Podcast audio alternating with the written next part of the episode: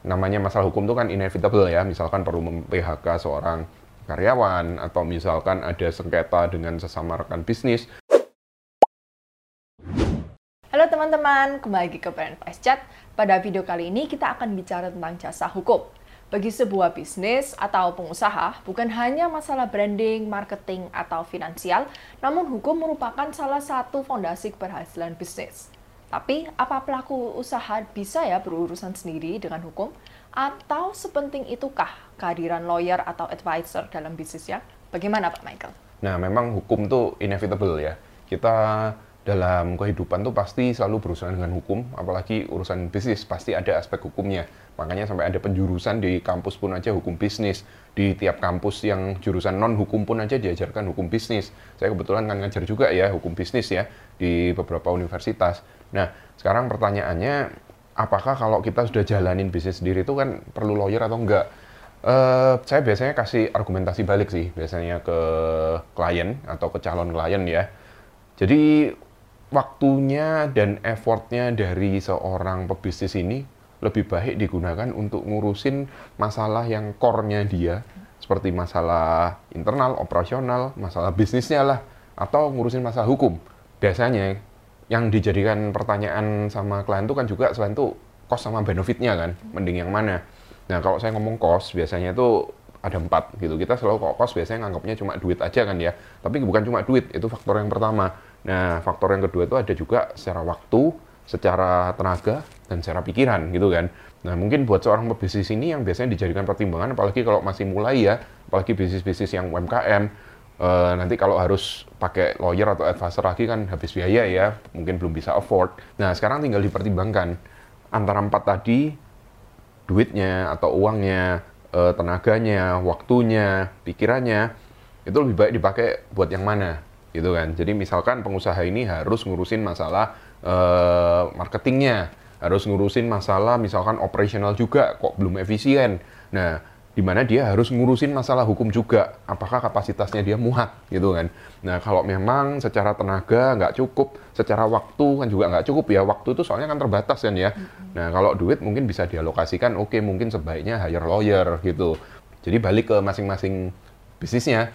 Jadi kalau memang dirasa dari pengorbanan empat itu tadi ya mungkin sebaiknya waktu saya, eh, tenaga saya, pikiran saya kita alokasikan buat yang lain dan dia mungkin bisa spend ekstra amount of money untuk hire advisor atau lawyer, ya mungkin sebaiknya hire advisor atau lawyer yang lebih pakar di bidang itu supaya pebisnis ini bisa fokus ke core dari bisnisnya itu instead of ngurusin legalitas.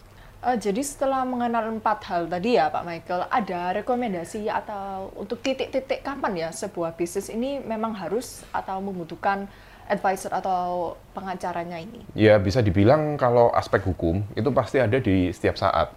Namanya kita sebagai manusia itu pasti segala sesuatunya ada aspek hukumnya, apalagi bisnis ya seperti yang tadi saya sampaikan.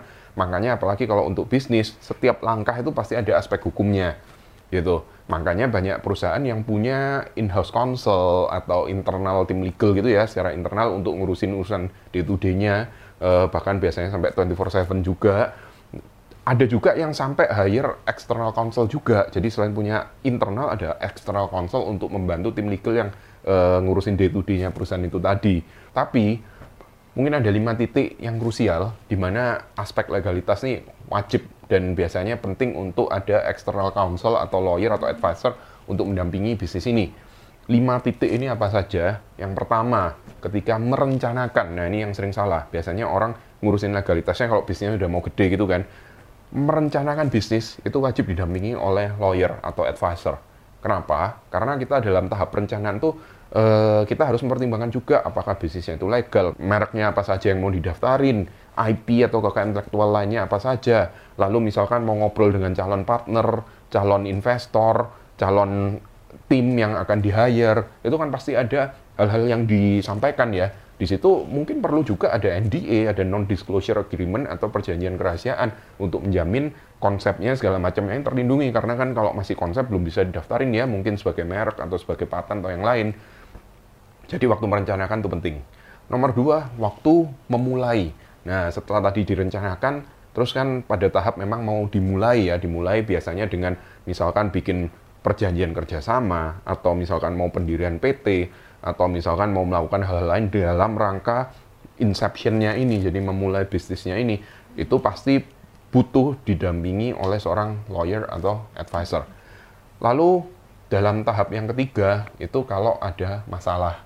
Nah, kalau ada masalah itu apa? Misalkan namanya masalah hukum itu kan inevitable ya. Misalkan perlu mem-PHK seorang karyawan atau misalkan ada sengketa dengan sesama rekan bisnis dengan uh, suppliernya, distributornya atau bahkan kalau digugat orang lain atau ada utang yang nggak terbayar intinya kalau ketika ada masalah mereknya dilanggar ada mereknya ditiru orang gitu kan nah atau ada kena sidak terus ternyata ada uh, aspek hukum kita yang belum terpenuhi nah itu kita perlu juga adanya lawyer atau adanya advisor yang mendampingi kita dalam proses ini. Poin berikutnya itu ketika kita mau ekspansi atau mengembangkan bisnis kita. Nah, itu kan bentuknya bisa macam-macam ya. Bisa contohnya kita dapat funding atau investor dari pihak lain. Bisa kita mau menambah bisnis unit, menambah brand baru, diversifikasi ya misalkan. Atau bahkan kita kalau mau corporate action, misalkan mau merger dengan perusahaan lain atau mau mengakuisisi perusahaan lain supaya bisnis kita semakin besar Nah, dalam hal ini tuh menurut saya sangat penting untuk ada pendampingnya,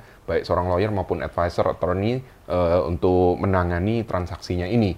Poin terakhir di mana kita perlu lawyer itu adalah ketika kita mau mengakhiri atau menutup bisnis kita. Nah, menutup atau mengakhiri ini belum tentu hal yang buruk ya. Bisa aja kita misalkan ada pengusaha ini mau merit gitu, terus mau pindah ke luar negeri atau keluar kota sehingga nggak mungkin meneruskan bisnisnya. Ada juga misalkan terus dapat rezeki, mungkin investasinya uh, sukses itu ya. Jadi dia wah daripada ngurusin bisnis ribet uh, ya udah kita toh sudah dapat duit banyak gitu. Atau misalkan mau exit jadi misalkan bisnis kita dibeli sama perusahaan lain. Nah itu kan kita penting di sini mau untuk menutup bisnis kita di mana ada faktornya itu banyak. Misalkan perlu PHK kepada tim karyawan atau kita perlu melakukan likuidasi atau misalkan balik lagi misalkan kalau bisnis itu dijalankan sebagai suatu PT kan ada beberapa pemegang saham ya kalau diakhiri itu bagaimana pembagiannya ke masing-masing pemegang saham, valuasi atau appraisal sahamnya bagaimana, itu semua perlu adanya yang pakar dalam bidang ini atau yang lebih pakar yang lebih mengerti kompetensinya di bidang ini untuk mendampingi supaya prosesnya ini e, bisa berjalan dengan lancar. Kenapa? Karena mengakhiri bisnis itu bisa jadi jauh lebih ribet daripada memulai bisnis. Gitu. Jadi lima poin itu tadi sih yang menurut saya penting untuk adanya lawyer. Oke, jadi kalau direkap ya Pak hmm. Michael, yang pertama tuh ketika mau merencanakan, hmm. uh, kedua tuh memulai, ketiga tuh ketika menghadapi masalah, mm -hmm. keempat itu mau ekspansi, dan yang terakhir tuh kalau mau closing. Mm -hmm. Nah ini kan lima-limanya kan memang sangat kompleks ya Pak Michael. Dan sebagai pengacara dan advisor yang sudah berpengalaman, menurut Pak Michael, apakah ada tips untuk ketika memilih advisor atau pengacara itu ya? Nah jadi kalau saya rekap ya, nomor satu kompetensinya harus sesuai. Jadi yang memang lawyer di bidang bisnis yang mengerti tentang bisnis.